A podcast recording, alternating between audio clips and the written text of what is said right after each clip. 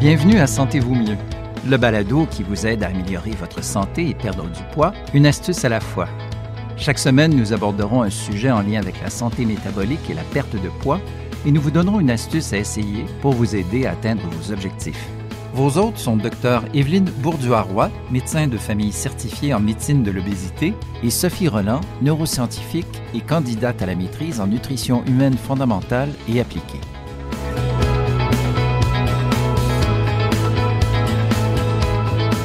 Bonjour tout le monde! Bonjour!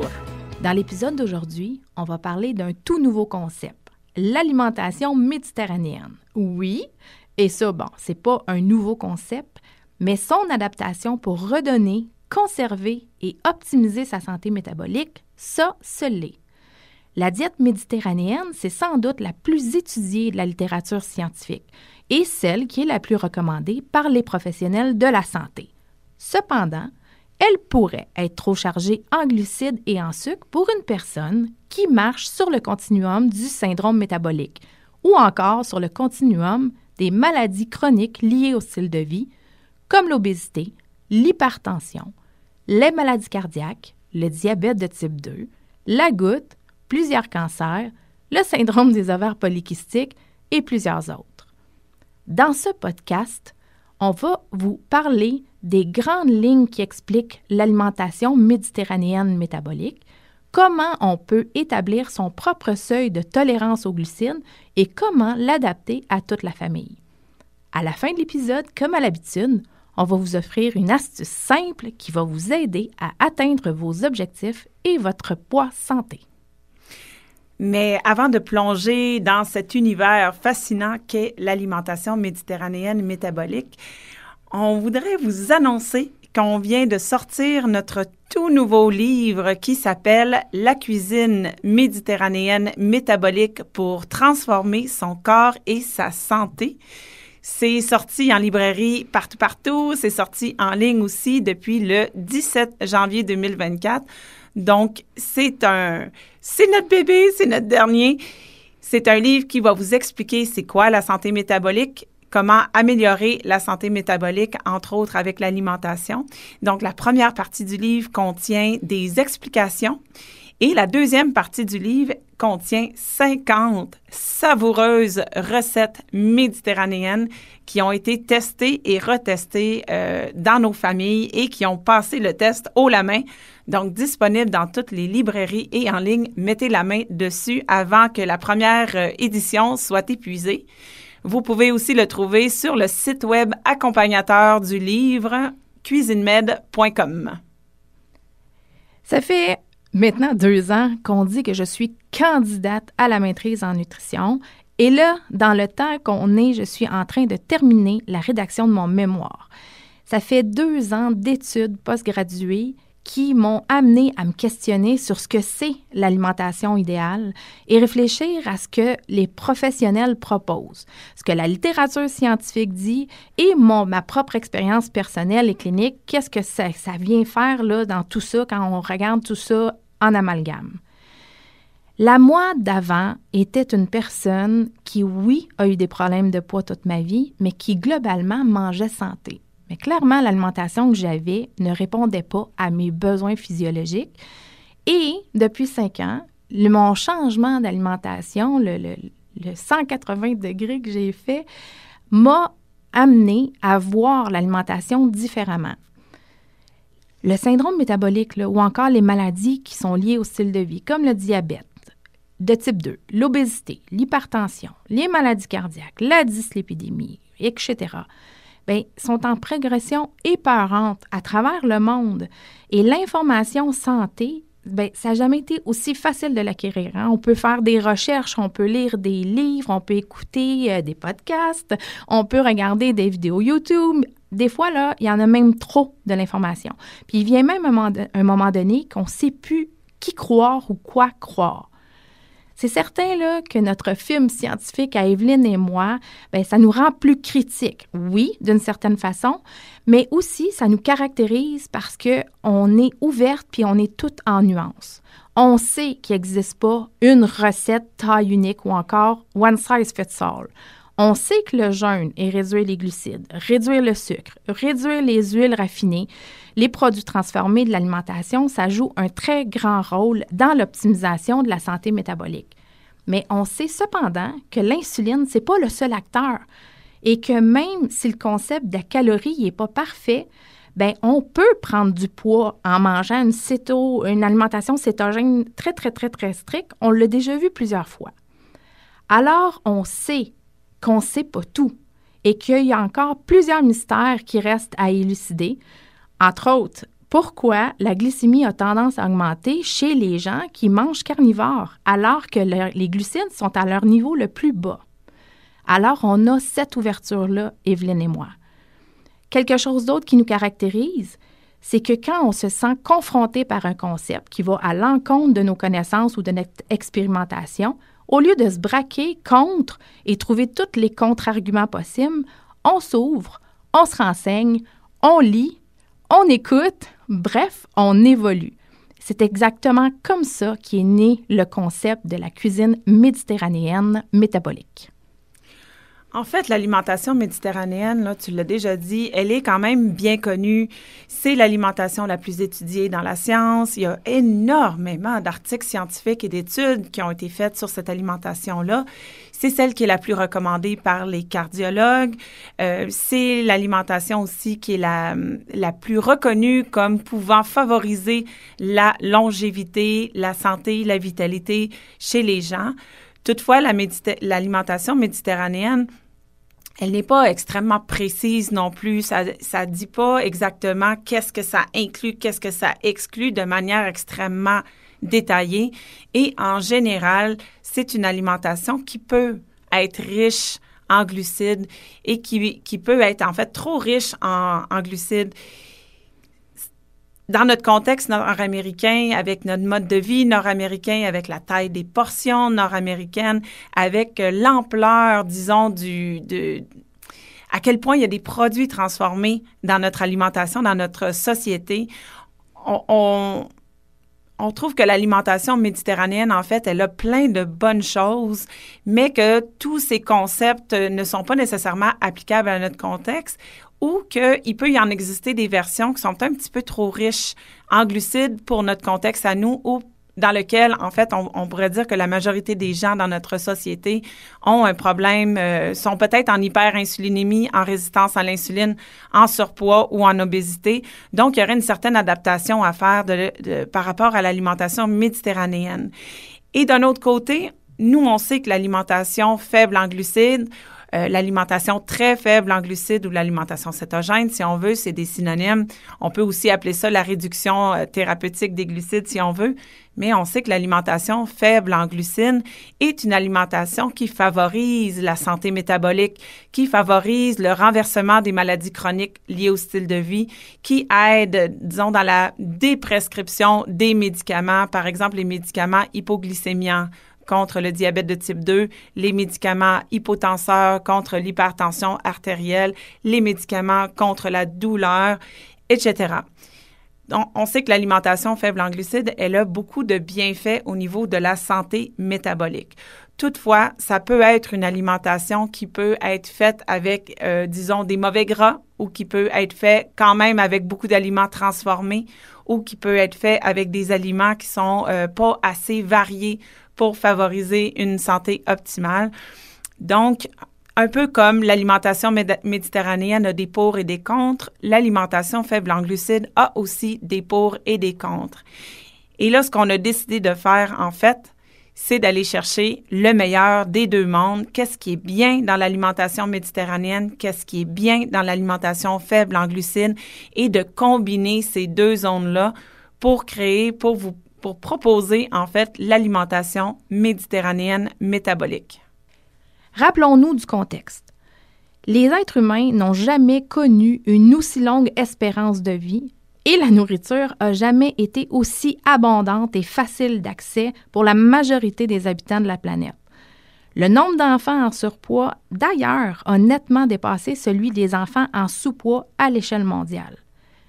Rien ne convient ou ne fonctionne pour 100% des gens, puis affirmer le contraire serait même malhonnête. Toutefois, Étant donné la prévalence des maladies associées à l'hyperinsulinémie et à la résistance à l'insuline de notre société, l'alimentation méditerranéenne métabolique est une option thérapeutique efficace pour la prévention ou le renversement de multiples problèmes de santé de la vie moderne et en plus, c'est à la portée de tous. Saviez-vous que l'alimentation faible en glucides est reconnue depuis 2019 par l'Association américaine du diabète et l'Association européenne pour l'étude du diabète comme une thérapie efficace? Dans une perspective de contrôle, voire de renversement ou de rémission du diabète de type 2? Elle est également reconnue par Diabète Canada depuis 2020 pour les mêmes raisons cette alimentation comprend un large éventail d'aliments, certains étant moins associés à une bonne santé cardiovasculaire. En outre, on peut en adopter une version qui comprend euh, des mauvais gras, des aliments, des aliments moins frais, plus transformés, peu de variété. Comme je l'ai déjà dit, c'est pas optimal pour la santé. Et l'alimentation méditerranéenne, ben, si elle contient trop de féculents, pour notre contexte nord-américain, pour les gens qui ont une hyperinsulinémie, une résistance à l'insuline et toutes les maladies chroniques liées au style de vie que tu as déjà nommé, Sophie, ça peut ne pas être optimal d'être, euh, de, consommer autant de féculents que la version traditionnelle, disons, de la, de l'alimentation euh, méditerranéenne qui est dans les études qu'on peut voir dans la science. Donc, en fait, c'était une question de logique, c'était une question aussi d'expérience clinique, de ce qu'on voit sur le terrain qui nous a amené à nous dire ça serait euh, souhaitable, en fait, de combiner le méditerranéen pour toutes ces belles affaires, la longévité, les, les antioxydants, les polyphénols, etc., et de combiner ça avec l'alimentation faible en glucides parce qu'on sait que dans notre contexte à nous, vraiment, les maladies métaboliques, les maladies euh, chroniques liées au style de vie, c'est un tableau qui est dominant dans notre société au, euh, de nos jours en 2024. Et là, vous, nous, vous vous demandez, puis certainement que vous voudriez nous poser la question directement, oui, mais c'est quoi la meilleure alimentation? Je vais le répéter, là. Il n'existe aucune alimentation, aucune approche, aucune diète, aucune façon de faire qui est universelle puis qui fonctionne pour tout le monde. Il faut savoir l'adapter à notre propre contexte. D'ailleurs, l'alimentation, c'est un sujet qui soulève les passions, parfois même les boucliers, et qui tend à faire des camps. Puis là, dans ces camps-là, ben, on se met des étiquettes. On est végé, on est vegan, on est carnivore, on est céto. C'est comme si on se définissait par notre type d'alimentation. Ben, l'alimentation, c'est intrinsèquement lié à l'identité, aux valeurs, aux cultures, aux traditions, aux familles, aux régions où on habite. L'alimentation méditerranéenne, en fait, mon opinion, avant de faire une recherche profonde dans la littérature, je pensais, en fait, je me disais qu'il n'y en avait pas vraiment de définition. Et je me disais, il y a tellement de peuples différents autour de la Méditerranée, il ne pouvait pas avoir une seule définition universelle. Bien, ce que ça fait, là, c'est que ça crée des études, des débats, des discussions. Et là, on fait des recommandations officielles.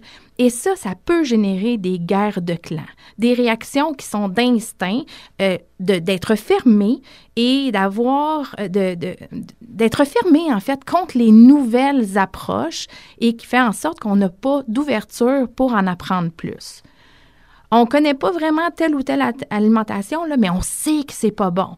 Bien, les étiquettes, les clans, ça nous empêche de voir ce que c'est l'alimentation en tant que telle, bien, il y a une large gamme d'options et de possibilités qui ont le pouvoir de soutenir la santé et le bien-être. Et ça, bien, il faut être ouvert à ça. J'aurais envie de te dire, Sophie, OK, mais la meilleure alimentation qui soit, là, c'est quand même celle qui nous permet de prévenir les maladies chroniques liées au style de vie, de renverser celles qui sont présentes, d'atteindre et de maintenir la santé, un poids santé, la vitalité et le bien-être physique et mental. Plus important encore, toutefois, il faut que cette alimentation-là soit soutenable dans le temps. Parce qu'on on en a déjà parlé dans notre podcast, hein. on n'aime pas, euh, on n'aime pas le concept du régime court terme, hypocalorique, qu'on fait pendant un certain nombre de semaines pour essayer d'atteindre un chiffre sur la balance, puis après ça qu'on lâche on voit l'alimentation comme un outil pour améliorer sa santé métabolique, mais c'est un outil qui doit se maintenir dans le temps. Ah, tu as tellement raison. Euh, en coaching, souvent les gens, ils veulent avoir un plan alimentaire. C'est pas une cachette pour personne. Les gens choisissent l'alimentation pour perdre du poids. C'est souvent l'intérêt numéro un. On, sait, toi puis moi, et même toi puis moi, à un moment donné dans notre vie, ou moi très souvent dans ma vie, on a voulu perdre du poids. Et quand les gens me demandent un plan alimentaire, de un, j'en ai pas, j'en fais pas.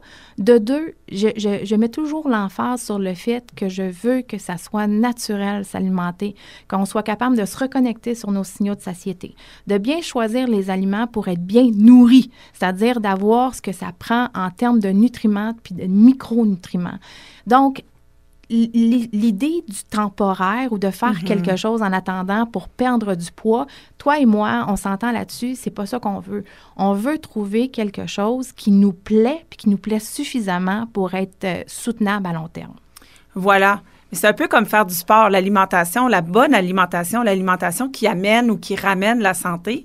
C'est un peu comme faire du sport on fait du sport, on fait par exemple, on s'entraîne pour un marathon, on, s'entraîne régulièrement, on, améliore notre performance, on améliore la durée, la distance, etc., l'efficacité. Et là, on fait notre marathon. Et si euh, par la suite, on se dit, ben à cette heure que j'ai couru, à cette heure que j'ai fait mon marathon, j'ai plus besoin de m'entraîner. Ça nous a apporté des bénéfices de nous entraîner. Si on veut maintenir ces bénéfices-là pour notre santé, il faut continuer à s'entraîner. L'alimentation, c'est ça aussi. C'est adopter des bonnes habitudes alimentaires qu'on va être capable de soutenir dans le temps parce que c'est c'est aussi sur le long terme, c'est le court, moyen, long terme qu'on va obtenir des bénéfices et qu'on va les maintenir. C'est encore plus vrai avec la perte de poids, évidemment, mais c'est aussi vrai avec euh, le, d'adapter d'adopter pardon une alimentation qui va euh, prévenir la survenue du diabète de type 2. On veut prévenir toute notre vie la survenue des maladies chroniques liées au style de vie. On veut pas juste les prévenir à court terme, le temps de perdre 10 livres. On dit que l'alimentation, en fait, c'est euh, l'un des plus gros piliers de la santé, d'un poids santé, de la vitalité et du bien-être physique et mental. Euh, évidemment, de notre, de notre point de vue à nous, il y a des gens qui pourraient dire que c'est l'activité physique, il y a des gens qui pourraient dire que c'est la gestion du stress, il y a des gens qui disent que c'est la connexion humaine qui est le plus gros pilier. Euh, nous, on est un peu biaisé euh, envers l'alimentation. C'est notre, euh, c'est notre pilier number one pour la santé. Mais bon, les autres piliers sont, sont également très importants. On dit qu'il est impossible de courir plus vite que sa fourchette. Et ça semble se confirmer en clinique et sur le terrain. Hein. Nous, ce qu'on voit en clinique, euh, toi, Sophie, tu fais des coachings.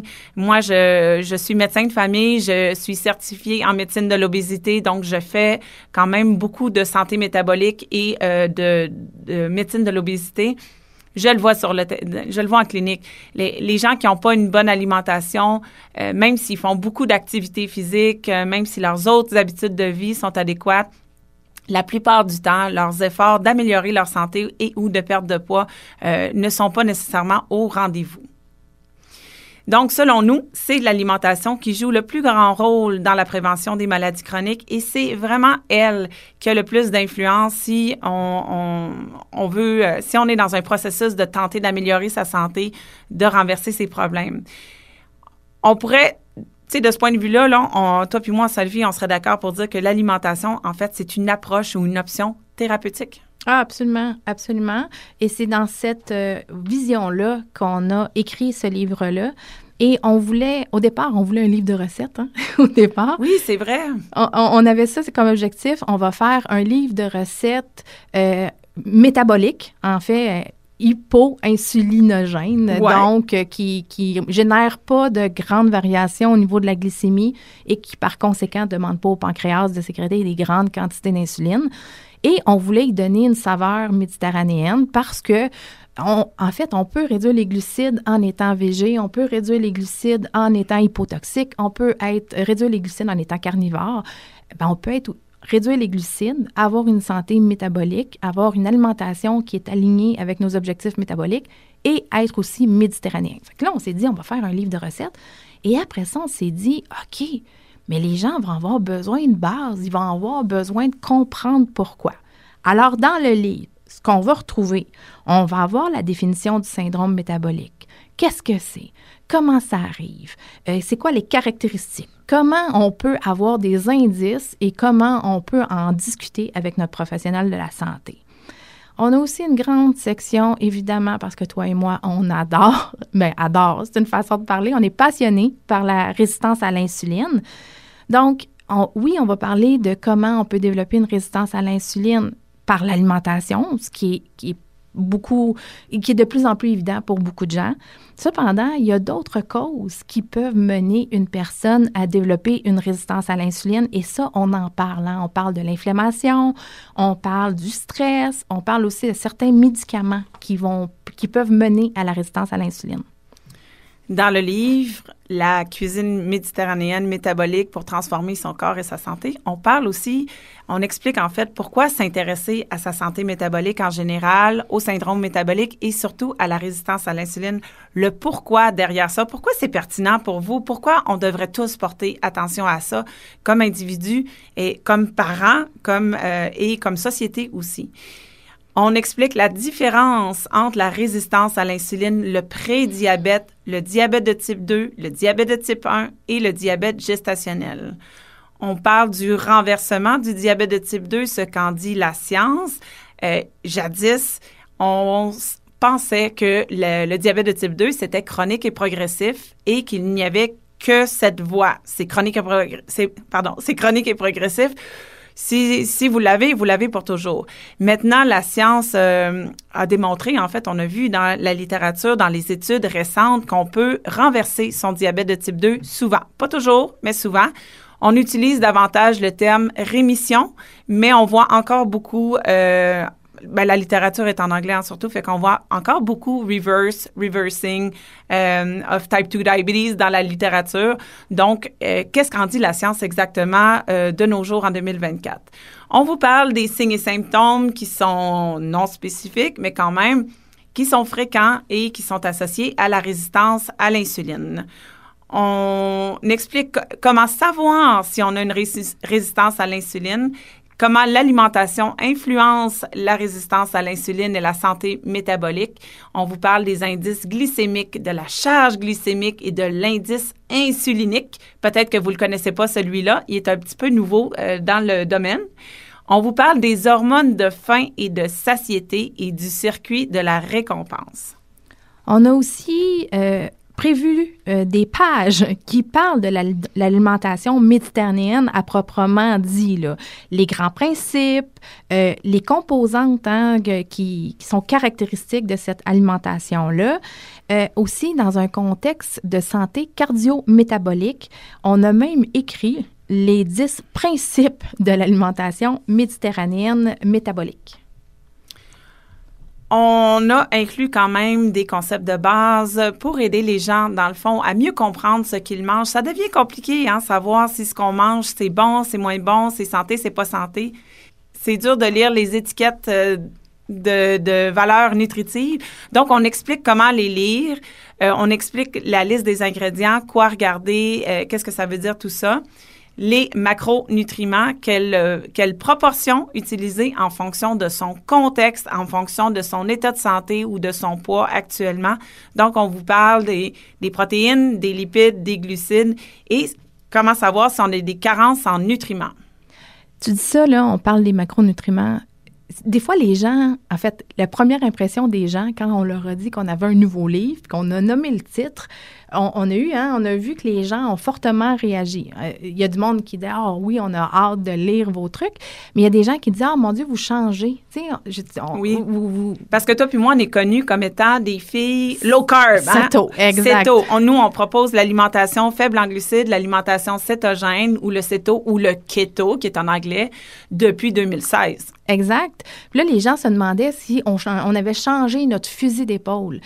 Et c'est pas le cas. En fait, que ce soit l'alimentation céto ou hypotoxique ou quoi que ce soit, nous, ce qu'on on, prône, en fait, c'est l'alimentation de santé métabolique, celle qui fait peu varier la glycémie et qui fait peu sécréter d'insuline.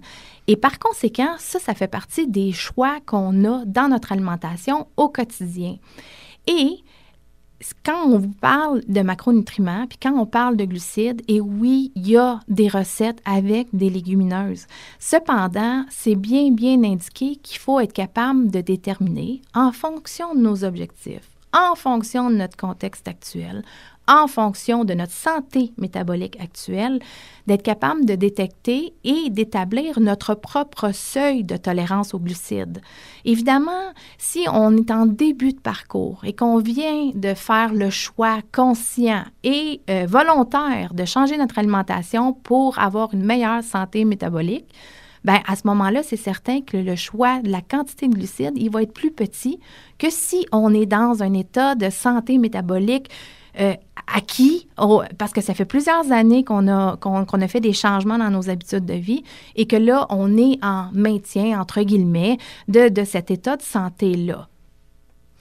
Oui, effectivement. Donc, et aussi l'alimentation méditerranéenne métabolique, ça se veut une alimentation bonne pour toute la famille. Et toute la famille n'a pas les mêmes euh, objectifs ou les mêmes enjeux de santé. Euh, Sophie, toi, tu es mère de famille de quatre enfants. Moi, j'en ai deux. Euh, évidemment que personne n'a envie de faire deux repas différents, un pour soi parce qu'on a des enjeux de santé, un pour les autres parce qu'ils veulent pas manger nos affaires santé qui goûtent le carton. Euh, hey, ça goûte pas le carton. Non, pas ce que toi et moi on fait et certainement pas les recettes de notre livre, mais on, comprend le concept hein, de faire deux repas parce que les enfants n'aiment pas, parce que c'est pas goûteux, parce qu'il y, y, a pas de gras, il y a pas de sucre, il y a pas rien, il y a pas de sel. Bon. Euh, en fait, c'est pas du tout ça qu'on a essayé de faire dans le livre. On a essayé de faire des recettes qui sont savoureuses, qui sont délicieuses, mais qui sont bonnes pour tout le monde. Et donc, oui, il y a des, euh, il y a des recettes qui sont un peu plus riches en glucides. Il y a des recettes qui sont moins riches en glucides. Et on montre, on explique dans le livre comment les adapter à soi. Mais cette même recette-là peut être tout à fait adéquate telle qu'elle pour le reste de la famille et pour soi on peut en prendre une plus petite portion ou rajouter euh, un peu plus de protéines, par exemple, pour diminuer le nombre de, de, glucides totaux dans le repas, pour respecter en fait ses objectifs de santé métabolique. C'est maintenant le temps de l'astuce du jour. C'est indéniable, l'huile d'olive, c'est un super aliment. D'ailleurs, dans le livre, vous pouvez aller consulter la fiche technique qui va vous aider à découvrir tous les bénéfices de l'huile d'olive. Oui, en fait, on ne l'a pas dit, hein, mais dans ce livre-là, on a euh, pensé à inclure des fiches techniques sur tous les aliments, ben peut-être pas tout, là, ça c'est un peu exagéré, mais sur plein d'aliments, des super aliments bien connus pour euh, pour avoir euh, des, des, des, aliments qui sont des ingrédients courants, disons, de l'alimentation méditerranéenne et qui sont bien connus pour avoir des, des bienfaits pour la santé. Euh, dans le livre, on a inclus quelques fiches, mais il y avait plus de place. il y avait trop de choses à dire dans ce livre-là. Alors, ce qu'on a fait, c'est qu'on a créé un site web accompagnateur cuisinemed.com. Et dans ce site web-là, sans blague, on a mis tous les débordements. D'inspiration. Oui, on a mis, à chaque fois qu'on s'était dit, ah, il faudrait écrire quelque chose sur le magnésium. Ah, oh, ça prendrait telle affaire, ça, il faudrait parler des polyphénols, il faudrait parler de la longévité, il faudrait donner euh, l'échelle de Yale pour savoir si on a une dépendance au sucre. Bon, tout les, tous ces débordements, tous ces, euh, ces excès de passion, disons, euh, qui ne rentraient pas dans le nombre limité de pages euh, du livre, bien, on les a, toutes ces choses-là, on les a mises sur le site web accompagnateur cuisinemed.com. Et donc, on a mis combien de fiches déjà, Sophie, de, des fiches techniques? 33 de souvenirs? Ouais, au-dessus d'une trentaine qui sont là. Donc, il y en a une ou deux dans le livre et les autres sont sur le site et sont téléchargeables. Alors, tu as brisé mon flot d'astuces. On est là. oui, voilà. Je recommence. L'astuce du jour. c'est indéniable. Hein. L'huile d'olive, c'est l'aliment qui caractérise l'alimentation méditerranéenne. En fait, on, aurait même pu dire le vin rouge, hein, parce que... On aurait pu. On dit les deux. Alors, une un bon verre d'huile d'olive avec un verre de vin rouge, la caractéristique de ça... Non, tu fais une blague, là, ben bien sûr. On ne ben dit pas à personne de boire un verre d'huile d'olive. Effectivement. Mais en fait, c'est l'image oui, l'huile d'olive, c'est c'est une, c'est l'aliment caractéristique de l'alimentation méditerranéenne. Et pourquoi? Ben parce que c'est une source privilégiée d'acides gras monoinsaturés et de polyphénols. Les polyphénols, c'est des antioxydants puissants. Dans l'huile d'olive, on retrouve aussi de la vitamine E et de la vitamine K. Donc, l'astuce de l'épisode, c'est cette semaine, trouver des façons délicieuses d'ajouter un trait d'huile d'olive, de préférence extra vierge, dans votre salade, vos crudités, vos légumes braisés. Et là, ça va vous permettre d'ajouter une touche méditerranéenne et de santé. Voilà. Mais ben, moi, je sais comment faire. Tu as dit trouver une façon facile. Procurez-vous notre livre. Vous avez plein de recettes qui contiennent de l'huile d'olive. Vous n'avez même pas à vous casser la tête. Bon. Alors, les messages clés de l'épisode d'aujourd'hui. L'alimentation méditerranéenne est bien connue pour être saine et favoriser la santé cardiovasculaire et la longévité. L'alimentation faible en glucides, quant à elle, est bien connue pour aider à renverser les maladies chroniques liées au style de vie, comme le diabète de type 2, le syndrome métabolique et l'obésité. Quand on combine les deux, on obtient le meilleur des deux mondes. Il y a quatre mécanismes bien connus du développement de la résistance à l'insuline, l'alimentation, le stress, l'inflammation et les médicaments. On peut adapter son alimentation, n'importe quelle alimentation. On peut toujours adapter son alimentation pour renverser une résistance à l'insuline et donc travailler à renverser les maladies chroniques liées au style de vie. L'alimentation méditerranéenne métabolique est une alimentation parmi plusieurs qui peuvent aider à améliorer sa santé en famille. Et c'est celle que nous vous proposons basée sur notre vaste expérience clinique et sur la littérature scientifique. Allez sur cuisinemed.com pour découvrir le site accompagnateur de notre tout nouveau livre et pourquoi pas commander votre propre exemplaire si vous ne l'avez pas déjà en main. C'est tout pour cette semaine. Nous vous donnons rendez-vous la semaine prochaine pour un nouvel épisode de Sentez-vous mieux. Bye tout le monde!